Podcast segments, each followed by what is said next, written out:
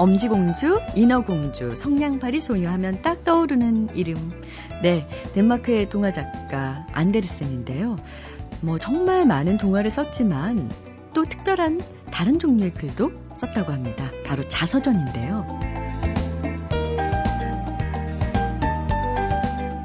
안데르센이 처음으로 자서전을 낸 해가 1832년, 겨우 나이 27살 때였습니다. 그 뒤로 10년 단위로 증보판을 내면서 자신의 인생을 자세히 아, 구구절절 써내려 갔다고 하는데 자기 자신에 대해서 할 얘기가 참 많았나 봐요. 음, 27살 때부터 자서전을 썼다는 안데르센의 얘기를 듣고 나니까요. 지금 이 시점에서 자서전을 낸다면 내 자서전에는 어떤 얘기를 담을 수 있을까? 어, 지금까지 어떤 인생을 살아왔나 이렇게 좀 훑어보게 되더라고요.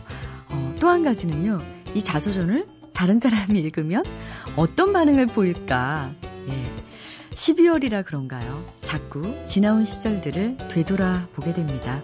안녕하세요. 소리나는 책 라디오 북클럽 김지은입니다.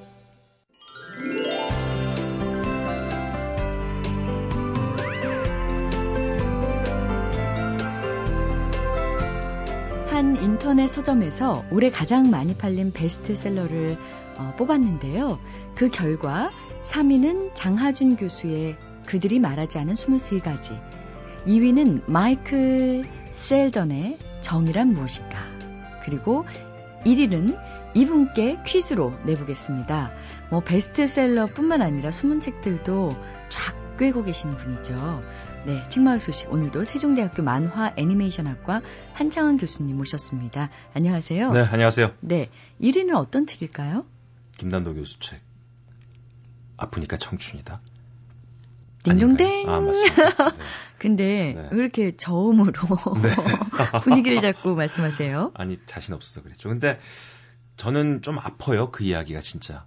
아프니까 청춘이다. 뭐 청춘만 아프니까 청춘이니까 40이다, 청춘이니까 50이다 다 되는데 청춘들에게는 야망을 가져라는 얘기가 더 어울릴 것 같은데 너희 아프니까 참어라라는 얘기 같아서 좀 안타깝습니다. 저 개인적으로는. 아 그렇게 읽으셨어요? 아프니까 참아라.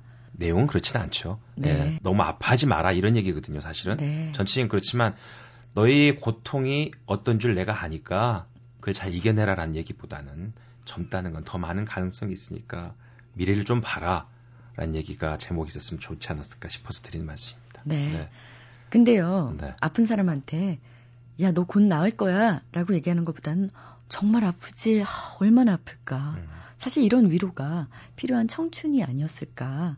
근데 그렇죠. 야망을 가져라. 젊을 때 아픈 건 당연한 거야.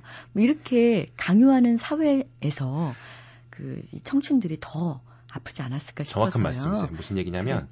아픈 청춘들에게 너에게 야망을 가져라고 얘기할 수 있는 사회적 분위기가 지금은 조금 아니라는 거죠. 네. 왜 이랬다 저랬다 하세요? 정말. 자, 오늘은 어떤 책을 소개해 주실 건가요? 오늘은 제가 정말 좋은 책 갖고 왔습니다. 예, 매번 좋은 책 갖고 오지만 오늘은 정말 좋은 책입니다. 아, 손철주, 이주은 씨가 함께 쓴 다 그림이다. 네, 이런 책입니다. 다 아. 쉼표가 있어서 제가 그렇게 읽었습니다. 이 두 분은 네. 뭐 그림에 문외한인 분들도 쉽게 읽을 수 있는 그런 책들을 많이 출판하신 분들이잖아요. 그동안 미술과 그림에 대한 책들을 많이 쓰신 분들이고요. 제가 읽어보니까 필력들이 와우 대단합니다. 네, 두 분 다 괜찮은데 저보다 낫던가요? 아, 정말 어려운 질문입니다. 네. 숨을 못 쉬게 만드는 질문이네요. 네. 자, 네. 네. 다 그림이다. 동서양 미술의 완전한 만남. 손철주 이주은 씨가 서로 동양화와 서양화를 서로 추천하면서 대화를 나눕니다. 이 그림에 대해서 어떻게 생각하세요? 나는 이렇습니다. 라고 쓰면 반대쪽에서는 저는 그 느낌을 이 그림에서 봅니다. 이렇게 마주 보면서 그림을 추천하는데요. 와. 10가지 삶의 조건들을 선정을 합니다. 우선 그리움, 유혹, 성공과 좌절, 내가 누구인가, 나이, 행복, 일탈, 취미와 취향, 노는 남자와 여자, 그리고 마지막으로 엄마. 이 열 가지 주제를 가지고 이야기하는데 이 두 사람의 그림의 대화를 앞에 서문을 또 김문 씨가 써주셨어요. 하, 이분 제목도 그렇습니다. 죽은 새들을 곡함.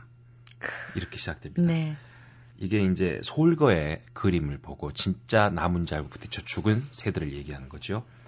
자고 나면 날마다 빈 화폭과 마주서는 자들은 고통 속에서 복되다. 빈 화폭은 귀순하지 않은 자유의 황무지이다.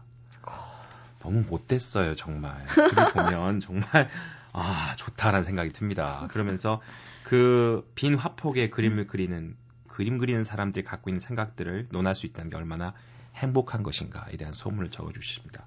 그리고 두 분들이 이제 이야기 시작합니다. 아, 처음에 프롤로그에서 삶이란 그리고 그림이란 뜻으로 먼저 얘기가 시작되는데 이주은 씨가 앤드루 와이어스의 결혼이라는 그림을 뭐 추천을 합니다. 이 그림을 보시면 아주 나이 많이 든 노 부부가 아침 잠을 자고 있는 분위기인데요. 창문은 열려 있고 먼 곳으로 황무지의 초원이 보입니다. 근데 두 노부부가 코와 입 밑에까지 이불을 확 뒤집어 쓰고 주무시는데 둘이 나란히 누워 있어요. 그런데 보면 돌아가셨나 싶을 정도로 창백한 얼굴로 누워 있는 장면입니다. 그런데 그 장면이 그린 그림을 결혼이라고 붙인 거죠. 그러면서 이렇게 합니다. 이른 아침 같아 보이네요. 잠든 부부의 무표정한 얼굴 위로 해가 훤합니다. 손 선생님께서는 이 그림을 어떻게 보실까요? 실은 이 그림을 처음 봤을 때 좀 충격적이었습니다. 라고 이야기합니다. 그러면서 이렇게 얘기합니다. 평생을 같이 살던 부부가 상대방을 먼저 보내는 상실감 없이 같은 날 같이 죽는 것에 대해 상상해 본 걸까요? 제목이 결혼입니다. 삶인가 싶은데 죽음 같기도 하고 이것인가 했는데 저것을 말하기도 하는 그림들. 그러한 삶의 모습에 저희 눈길이 머뭅니다. 이렇게 그림에 대한 이주은 씨가 생각을 써주니까 이걸 보고서 손천주 씨가 이렇게 얘기합니다. 앙드레 고르라는 프랑스의 사상가의 수검한 임종이 기억납니다. 2007년 80살이 넘은 고르는 고통받는 아내를 보다 못해 동반 자살을 선택했다고 합니다. 그 아내와 함께 죽은 프랑스 사상가 앙드레 고르 이야기를 하면서 본인이 고른 그림 와운이라는 그림을 보여주는데요. 이 와운이라는 그림은 비장미가 있다라는 얘기입니다. 18세기 조선의 선비화가 능호관 이인상이 그린 그림인데 와운은 소용돌이 치는 구름이라는 그림입니다. 마치 동양화처럼 붓으로 그렸는데 사람을 그린 것도 아니고 풍경을 그린 것도 아니고 소용돌이 치는 구름을 그렸습니다. 부글부글 끓고 있는 먹장구름 그림이래요. 적은 사연이 써 있습니다. 깊은 산 여름 장맛비를 맞으며 그대를 찾아갈 때 종이와 먹물이 비에 젖어 못 쓰게, 못 쓰게 될까 걱정했지요. 시를 쓰고 싶었지만 술에 취한 뒤 글씨를 쓰니 구름이 덩어리진 듯합니다. 바로 이 그림과 같으니 웃음거리외다. 취해서 술 마시고 그린 취필이랍니다. 이 그림이. 근데 이 그림을 또 이렇게 해석합니다. 이 인상은 실로 바로 그런 먹장 구름 같은 삶을 살았대요. 아들 셋 딸 하나가 다 서른 살을 못 넘기고 죽, 죽었답니다. 아내도 먼저 떠나보냈답니다. 그렇게 외로운 자신의 삶에 대해서 그리고 사랑을 너무 외롭게 생각하는 결국 슬픔을 노고라 하지 않고 눌러 담는 심정이 애처롭다 못해서 아픈 그림을 비장미로 그린 게 바로 이 취필 그림이라는 것이죠. 네. 하나의 삶에 대해서 나는 그림을 이렇게 본다라는 대화가 시작됩니다. 그리고 이제 그리움이라는 첫 장이 시작되는데 한 분은 그리움을 동양화에서 이렇게 얘기합니다. 신윤복의 연당의 여인이라는 그림을 소개를 합니다. 이 손, 손철주 씨가. 울혈진 그리움이 과연 뭘까요? 울혈진 그리움. 여름날의 뒤뜰에서 그 연못을 앞에 둔 젊은 기생 그림입니다. 아, 새송이 연꽃은 연분홍빛 봉우리가 수줍습니다. 이 해원은 바로 신윤복은 연꽃의 새뜻함보다 여인에게 하고픈 이야기를 숨겼습니다. 툇마루에 걸터 앉은 그녀는 꽃다운 나이를 넘긴 기생입니다. 이러면서 이 그림에 맞는 시를 또 하나 소개합니다. 당나라 시인 맹교가 그녀 편에서 대신 읊은 시가 있대요. 저와 임의 눈물로 시험해 볼까요? 서로 있는 곳에서 못에 떨어뜨려 바라보다가 연꽃을 따게 되면 올해는 누구 눈물로 죽게 될까요? 대단합니다. 네. 기다리는 마음으로 눈물이 흘러서 연꽃이 있는 물에 떨어진다면 누가 더 기다리다가 너무 아파서 통안의 눈물이 더 짤까요란 이야기죠. 교수님 눈물 좀 닦으시면서. 그럴까요? 예. 네. 하, 이런 그리움을 볼 수 있는 그림들을 쭉 보여주고 있는데 이에 또 이주은 씨는 일본 그림을 가지고 이야기합니다. 이런 식으로 아, 10가지 주제가 그림과 그림의 대화로 연결되는데요. 저는 이 책을 읽으면서 참 좋았던 느낌은 하루에 한 편 이상 못 읽겠는 거 있죠. 왜요? 맛있는 음식 먹다 화날 때 있잖아요. 왜 이렇게 음식이 없어져 가지 이런 거. 그래서 이걸 다 읽으면 안 되겠다. 오늘은 한 개만 봐야지. 네. 다음 날은 또 한 개만 봐야지. 이렇게 하나씩 하나씩 읽고 있는 책입니다. 예, 교수님의 소개를 듣다 보니까 두 사람의 대화에 은밀하게 끼어서 엿드는 듯한 그렇죠. 느낌. 네, 정확한 예, 표현이세요. 다 그림이다. 네. 저는 이걸 보고서 드디어 알았어요. 아, 네. 그림은 해석하면 참 풍요롭구나 음, 생각을 했습니다. 예전에 네. 그냥 지나다니면서 봤는데 풍요로운 해석을 따라 보니까 그림이 참 음악과도 같고 소설과도 같다 이런 생각이 들었습니다. 네, 한창 교수님 드디어 철이 드신 것 같습니다. 다 그림이다. 저도 맛있게 한번 읽어보겠습니다. 고맙습니다. 네.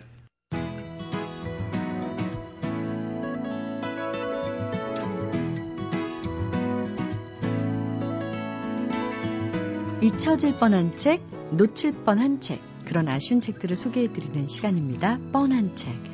오늘 함께할 책은 작곡가 박성일 씨가 쓴 노르딕 라운지인데요.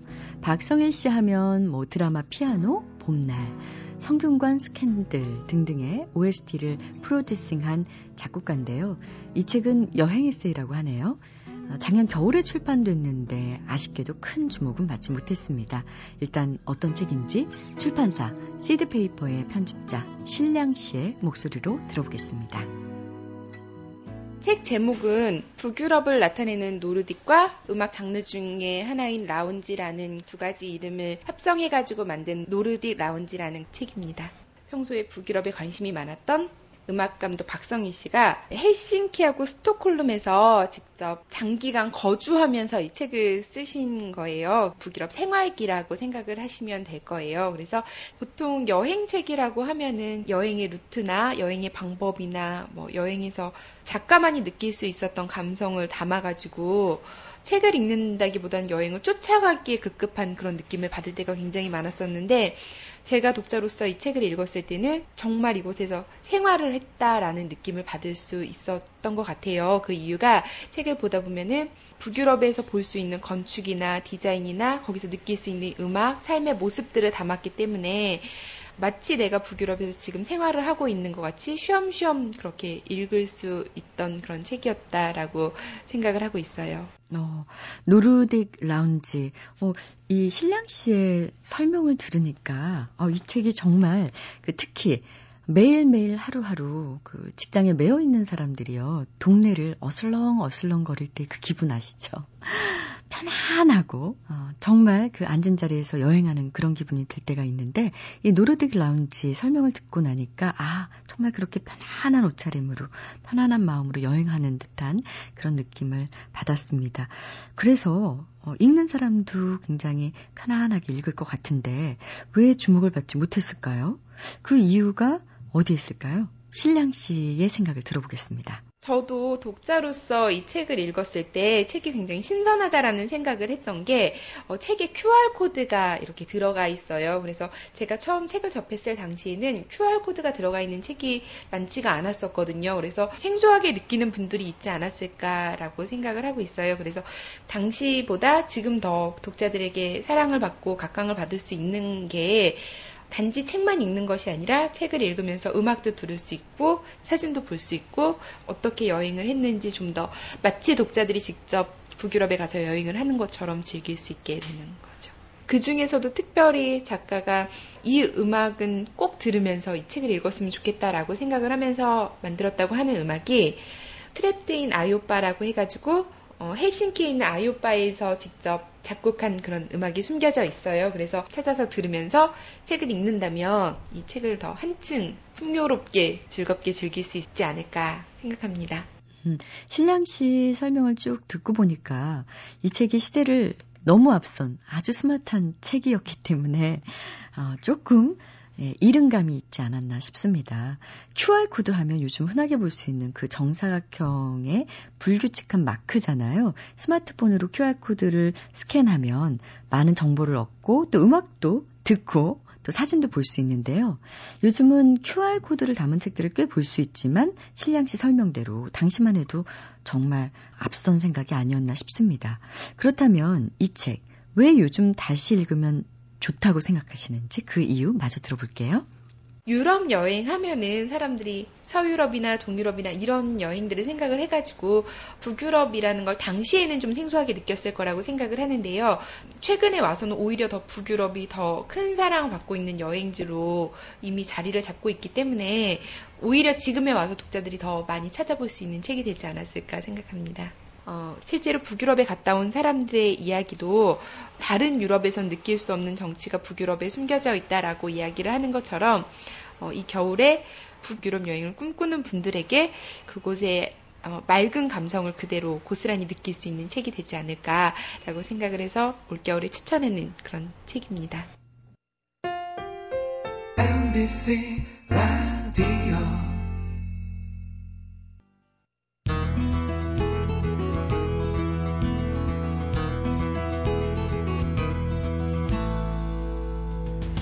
40대 중반에 접어든 지금 인간의 본성을 vulnerability, 즉 상처받기 쉬움이라고 정의 내리고 싶다. 이렇게 머리글을 쓰셨습니다. 음, 과연 우리는 이 상처를 줄여주는 사회에 살고 있는가, 아닌가, 라는 예, 물음표를 던지시면서 책을 시작하셨습니다. 음, 우리에게 제자 백가가 제안한 다양한 길을 이 상처받긴 상처받기 쉬운 세상에서 보여주고 싶다는 분. 인문학자라는 수식어가 더 잘 어울리는 분이시죠. 제자 백가의 귀환의 저자 강신주 작가 모셨는데요. 안녕하세요. 예, 안녕하세요. 네.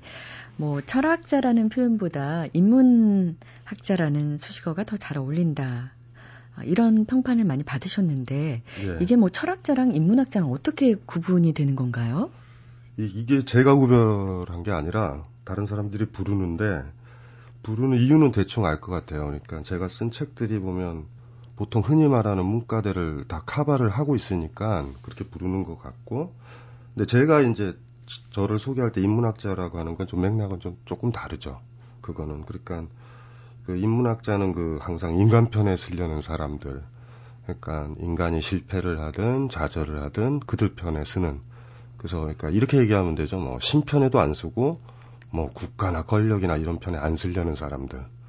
그러니까 저는 그걸 인문학자라고 보거든요. 근데 이제 보통 이제 일반 사람들이 볼 때 인문학자는 제가 뭐 시와 관련된 책도 쓰고 그다음에 자본주의와 인간의 욕망과 관련된 책도 쓰고 그다음에 뭐 지금 탈고 끝났는데 김수영에 대한 책도 쓰고 이러니까 막 인문학 전반을 다루니까 그냥 인문학자 이렇게 부르는 것 같아요. 아니 한때는 저 저보고 그랬어요. 거리의 철학자.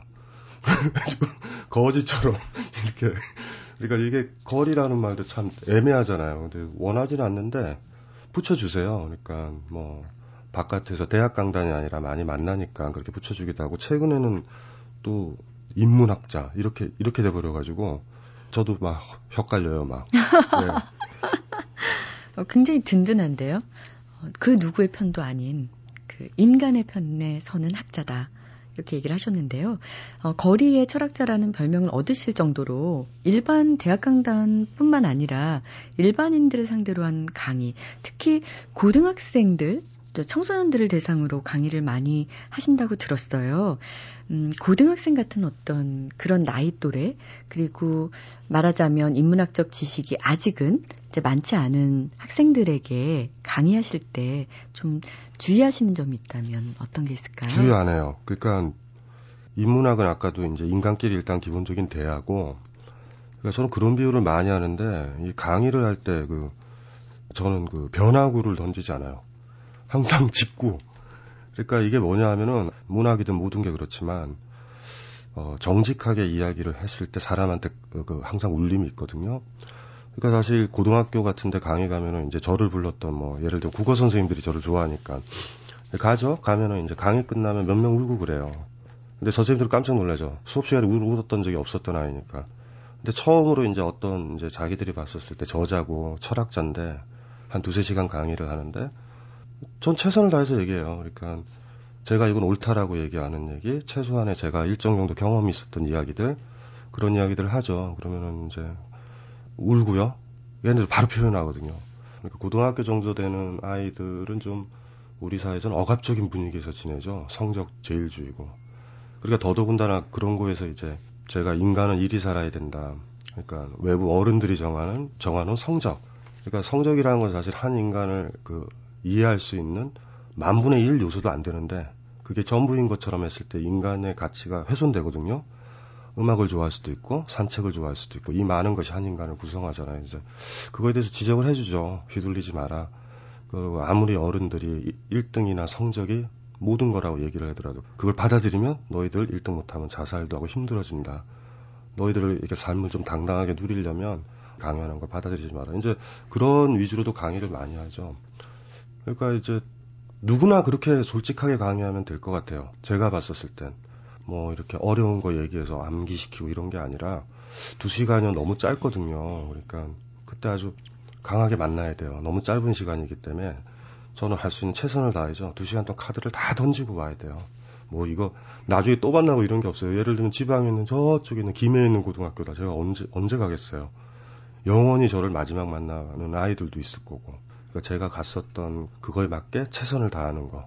그러다 보니까 아이들은 감동을 좀 많이 하는 것 같아요. 잘. 음, 말씀 듣고 보니까 자주 만날 수 있도록 만들어줘야 될 것 같은데요. 지금 국영수 위주의 입시 네. 위주의 교육 자체가 문제가 있다는 인식이 들거든요. 누구나 다 알고 있지만 이걸 어떻게 변화시킬 수 있을까? 음, 한번 생각을 해보세요. 그러니까 한 사람이 여러 가지 가치가 있잖아요.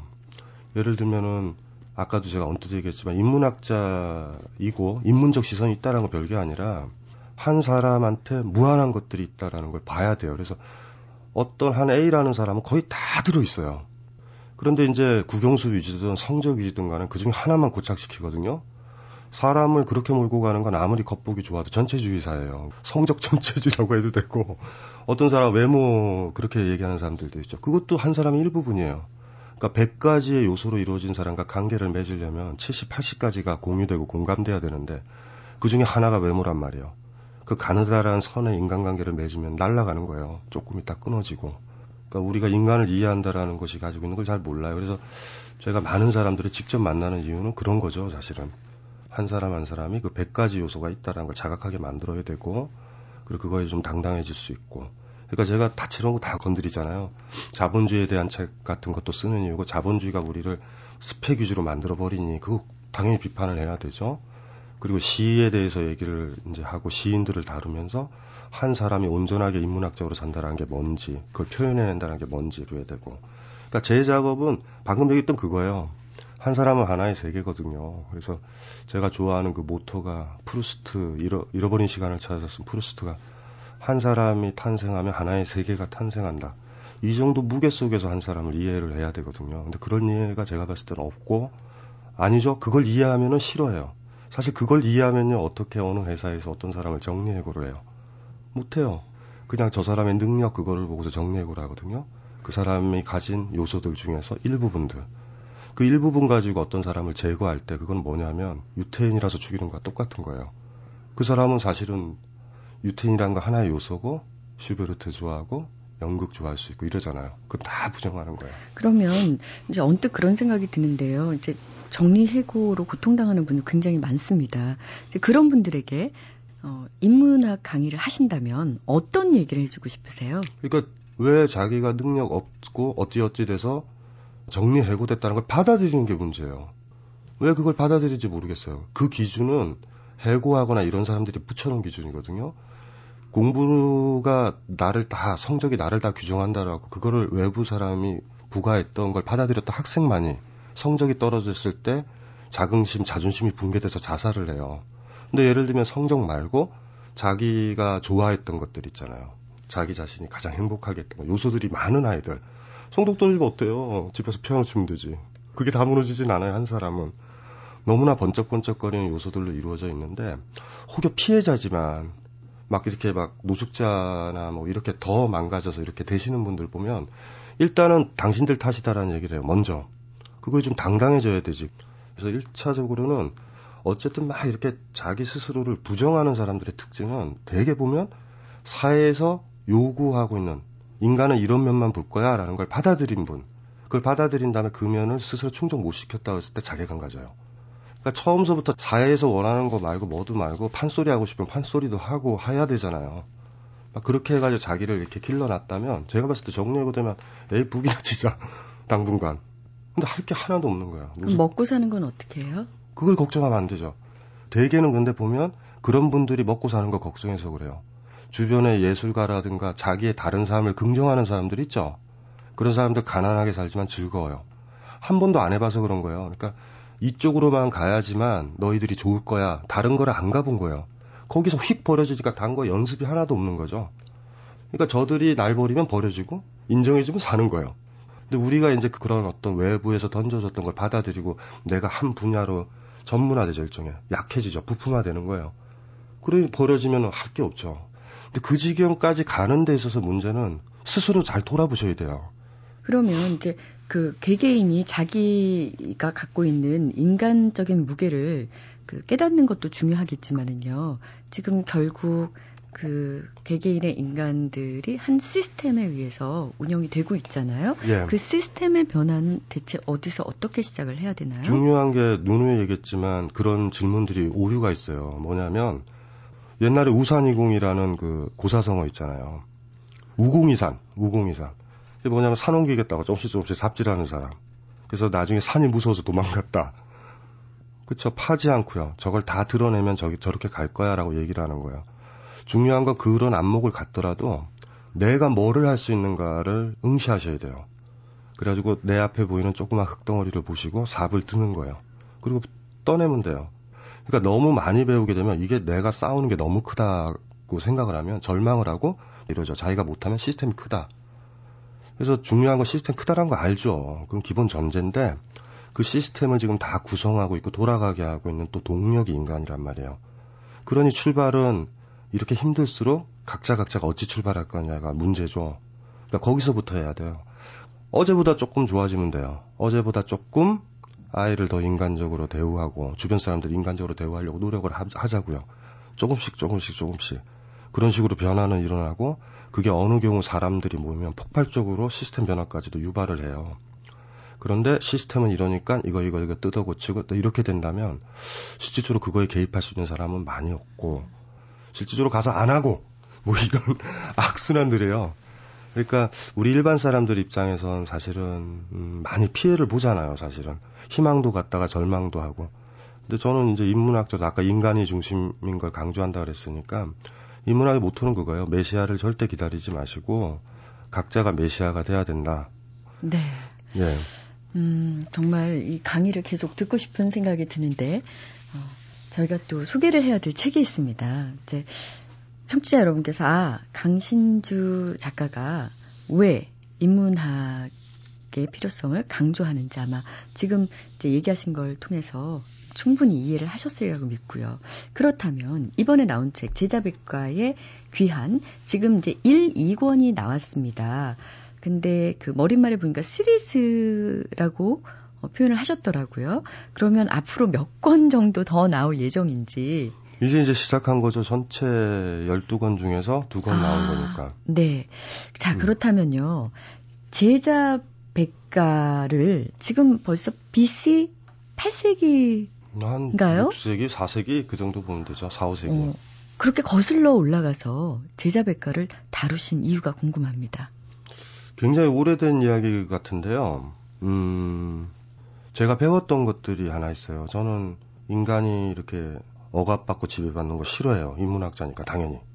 그러니까 니체 같은 사람 신은 죽었다 이런 얘기들이 대개가 신은 죽으면 인간만 남거든요. 인간이 그 자리를 맡아야 된다라는 거예요. 실패할 수도 있고 뭐 할 수도 있고. 2000여 년 인류의 역사를 이렇게 가만히 철학자의 시선에서 보면 그걸 가장 잘 봤던 사람이 전 누구냐고 보냐면 발터 베냐민이라고 보거든요. 그러니까 베냐민이라는 사람은 뭐라고 얘기했냐면은 아주 쉬워요. 베냐민은 인류가 시작, 인류 역사가 쓰여진 이래로 지금까지 역사는 진부한 적 없다요. 그 사례로 이제 드는 게 재밌는데 거대한 건축물이 있는 곳에서는요 억압이 존재한다라는 게 베냐민의 생각이에요. 예를 들면 피라미드 같은 경우는 노예들이 만들었잖아요. 근데 나중에 그것만 보면 알아요. 피라미드 속에 잠든 사람이 노예인가 파라오인가. 노예가 거기 들어갔다는 얘기 들어본 적 없고. 지금이 굉장히 진부한 것 같아 보이지만 자본주의가 지배하는 지금 이 사회에서 거대한 건축물이 지어지죠. 건축물을 만드는 사람 중에 그 건축물에 살았다는 사람을 본 적은 없어요. 차이는 옛날엔 채찍질로 했고 지금은 자본이라는 거 있잖아요. 자본의 논리 속에 돈을 받아야지만 되는 조건을 만들었을 뿐이어서 20세기 초에 베냐민이 본 거죠. 전혀 변한 게 없다. 가만히 보면 인간이 진짜 자유로웠던 적이 있었는가? 자기를 위해서 노동했던 적이 있었던가? 억압이 있었다라는 노예라는 거는 자기가 원하는 노동이 아니라 주인이 원하는 노동을 하잖아요. 만약에 그 기준이 맞다라고 그러면 우리 사회도 그 규정에 노예라는 규정이 자유롭지는 않을 거예요. 근데 이제 문제는 뭐냐면 제자백과가 왜 매력적이냐면 제자백과는 한 400여 년 동안의 기간이거든요. 이 기간 동안에 다 무너져요. 옛날의 가치가. 그러니까 이런 시대에 살았던 거 아마 끔찍하실 거예요. 들으신 분들 잘 보세요. 태어나서 애 울었을 때부터 살육의 냄새와 피 냄새를 맡고 죽을 때도 남, 냄새가 나요. 어떤 희망도 없어요. 그런 시대에 살아갔던 사람들이야. 그런 시대. 구체적으로 어떤 그 시대인지 좀 설명해 주시겠어요? 뭐 별게 아니라 이런 거죠. 뭐 제일 유명한 게 장평 전투인데 뭐 진나라 나중에 진시황의 나라죠. 진나라와 조나라, 조나라 강했거든요. 전쟁을 해가지고 30만 명의 포로를 진시황이 얻는데 30만 명을 장평에서 생매장을 해요.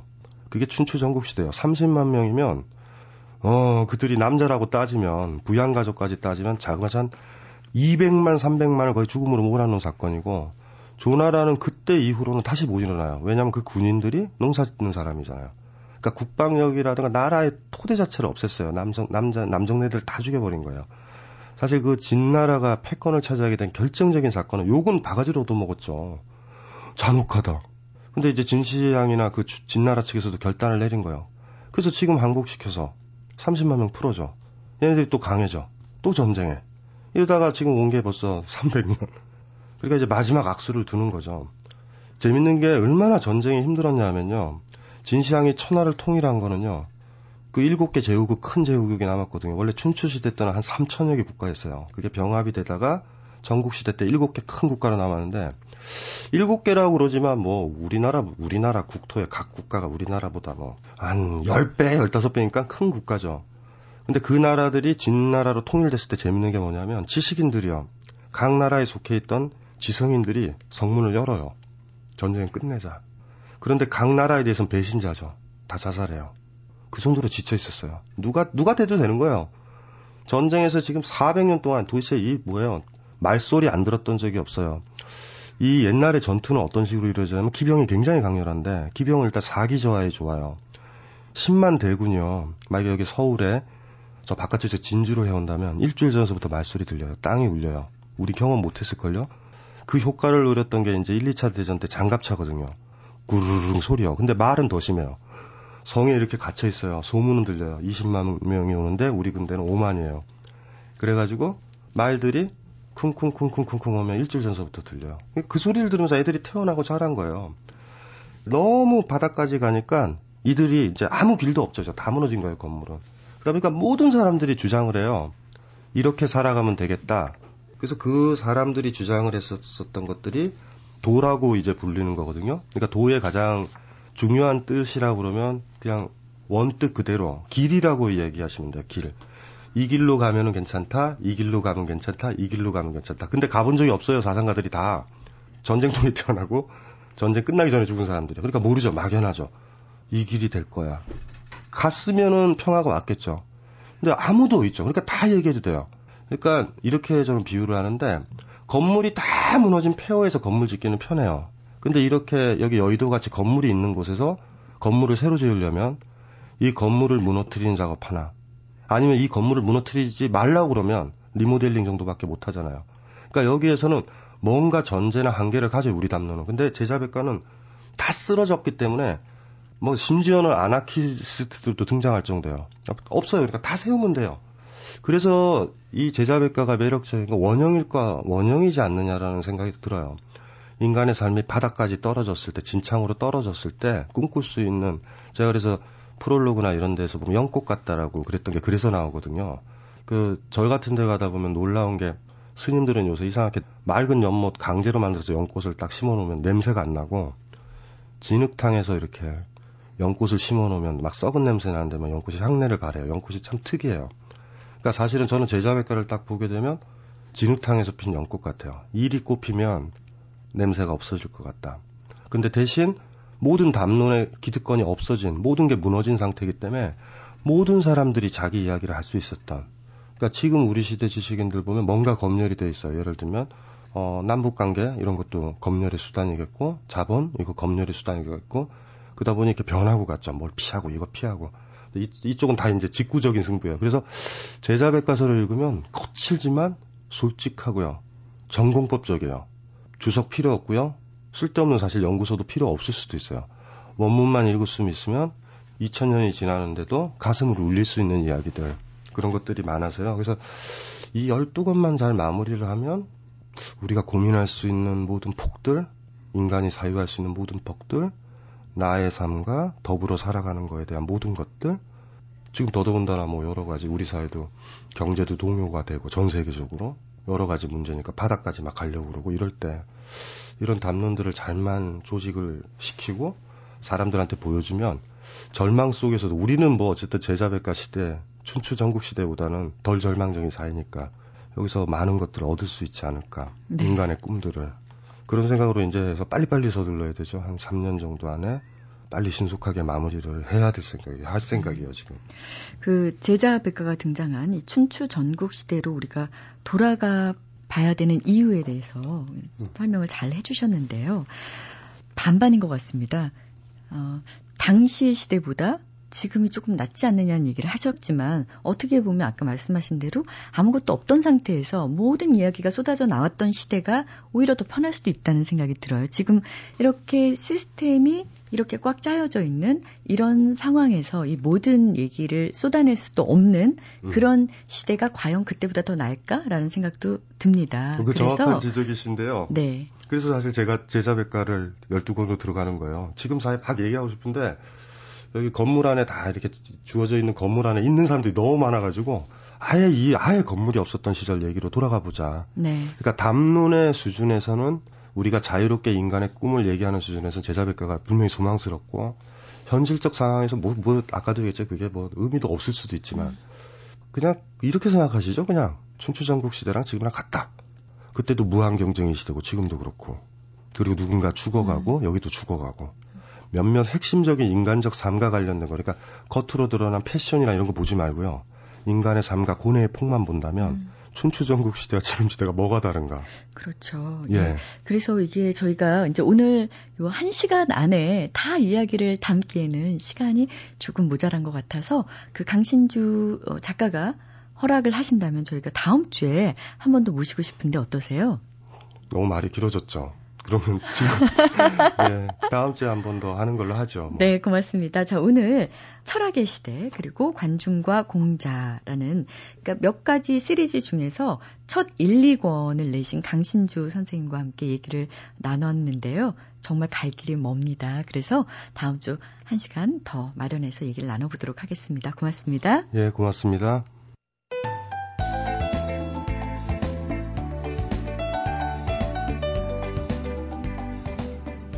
울지 마, 울지 마. 이 세상에 먼지 섞인 바람 먹고 살면서 울지 않고 다녀간 사람은 없어. 고 정채봉 시인의 시 세상사의 일부였는데요. 울지 않고 다녀간 사람은 없다는 이 한 문장이 참 큰 위로가 되는 일요일 아침입니다. 울고 싶은 순간 참지 마시고 마음껏 우세요. 대신에 이 순간 나 혼자만 우는 건 아니니까 괜찮아. 이렇게 스스로를 토닥여보면 어떨까요? 지금까지 소리나는 책 라디오 북클럽 아나운서 김지은이었습니다.